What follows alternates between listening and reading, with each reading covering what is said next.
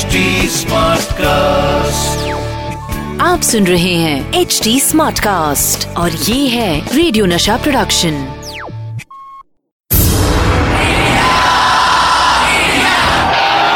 एक ऐसा प्लेयर जो जीत हासिल करने के लिए सिर्फ़ फैंटास्टिक विकेट कीपिंग ही नहीं बल्कि विकेट के पीछे कुछ विकेट हरकतें भी करते थे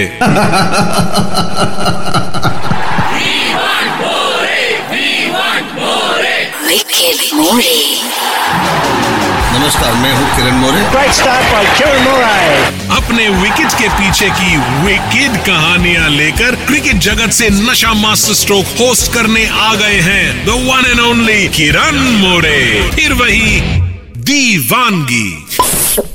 ये दिल मांगे।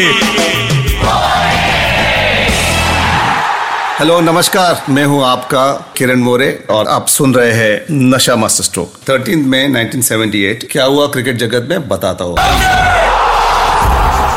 मैच खेली जा रही थी श्रीलंका और जिम्बाब्वे के बीच। नोवन जॉयसा ने एक रिकॉर्ड कायम किया जो 42 हैट्रिक्स हुई थी अब तक के टेस्ट क्रिकेट में। वो कभी ऐसे इंसिडेंट नहीं बना था, जो पहले तीन बॉल पर तीन विकेट लिए किसी ने। ये कभी इस टेस्ट क्रिकेट की हिस्ट्री में नहीं हुआ था। ये पहली बार हुआ था। ये रिकॉर्ड उनका है और रिकॉर्ड कायम है आज भी।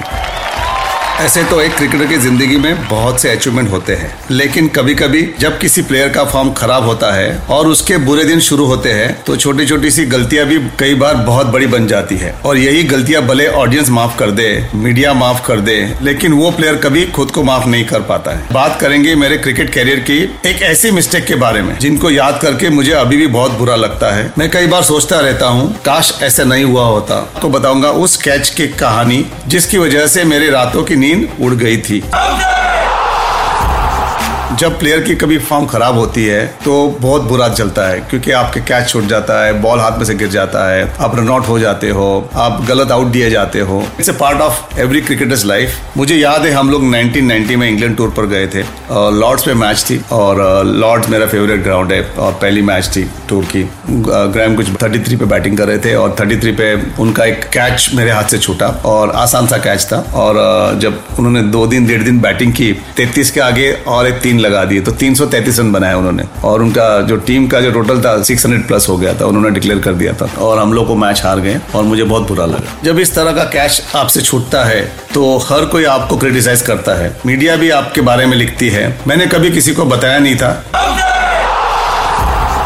मैं बात कर रहा हूँ, किस तरह खराब फॉर्म एक प्लेयर को परेशान कर सकता है। मैंने आपको बताया कि किस तरह 33 रन्स पर मैंने ग्राम गुज का कैच छोड़ा था। He scored 333 runs in that inning मुझे बहुत बुरा लग रहा था। एवरीबडी वॉज़ क्रिटिसाइजिंग मी मैं आपको बताता हूँ, उस कैच का छूटने का असली रीजन अभी भी याद है, मैंने कैप पहनी थी, काफ़ी लाइट कैप थी। वो जब मैं कैच लेने गया तो कैप थोड़ी सी हिल गई और मेरे आँख पर आ गई कैप और बॉल मेरे हाथ से गिर गया और ग्रैम गुज ने 333 रन बनाए और हम लोग को मैच हार गए और मुझे बहुत बुरा लगा। वही लॉर्ड्स ग्राउंड पे मुझे मुझे पहली बार मौका मिला था जो मेरा डेब्यू टेस्ट मैच था। मैंने बहुत बेहतरीन परफॉर्मेंस दिया था और उस सीरीज़ में मैंने 18 कैचेस पकड़े थे और उसी ग्राउंड पे मैंने एक कैच छोड़ा और यहाँ पे मुझे एक ब्लैक डॉट मिला मेरे करियर का और वो ग्रैम गुश का कैच छोड़ा, उन्होंने 333 रन बनाए। आज भी लोगों को वो कैच याद है और याद भी दिलाते हैं मुझे। ऐसा ये कैच लांस क्रूजर ने छोड़ा था 1999 वर्ल्ड कप में, जहाँ पे ऑस्ट्रेलिया वर्सेस साउथ अफ्रीका की सेमीफाइनल मैच थी और स्टीव वॉकर उन्होंने स्क्वायर लेग पे कैच छोड़ा था। सीधा सा उनके हाथ में गया था कैच और वो ड्रॉप किया। तो अभी भी लोग कहते हैं कि लांस क्रूजर ने वो कैच छोड़ा और ही ड्रॉप द बॉल ये थी बात ऑन फ़ील्ड की और ऑफ़ फ़ील्ड की बात बताता हूँ, जिस नसीब खराब चलता है तो ऑफ़ फ़ील्ड में आपके कभी इंजरी हो जाती है और आप खेलते नहीं हो और दूसरा कोई अच्छा परफॉर्मेंस करके जाता है। मैंने कई बार ऐसे देखे किस्से। जो डोमेस्टिक क्रिकेट में बहुत सारे लेके पदमाकर शिवलकर की बात करते हैं आप, उन्होंने 700 विकेट लिए फ़र्स्ट क्लास क्रिकेट में, कभी इंडिया के लिए नहीं खेले हैं। तो नसीब की बात होती है छोटी छोटी चीज़ होती है। कभी कभी आपको इंजरी हो जाती है और आप उस मैच में नहीं खेलते सुबह में, दूसरा आके कोई खेल जाता है। कराची में टेस्ट मैच था अ, 1989 में। टीम अनाउंस होने वाला था कि पहले कुछ अगले शाम को जब रमन लांबा को जब चेक किया उनके पैरों में कुछ चोट आई थी उनकी उंगली में एक फ्रैक्चर निकला छोटा सा हेयरलाइन फ्रैक्चर और कभी कभी ऐसे इंजरीज में आप खेल लेते हो क्योंकि आपको मौके जल्दी नहीं मिलते। रमन लांबा को एक ब्रेक मिला था वो टूर पे सिलेक्ट हुए होते टेस्ट मैच के लिए। और मुझे लगा रमन लांबा डेब्यू करेंगे वहाँ पर। डॉक्टर ने मना कर दिया खेलने के लिए नेक्स्ट डे सुबह और रमन लांबा भी खेले नहीं वो मैच और अजरुद्दीन टीम में ग्यारह इलेवन में नहीं थे। और अजरुद्दीन को मौका मिल गया ग्यारह में खेलने का।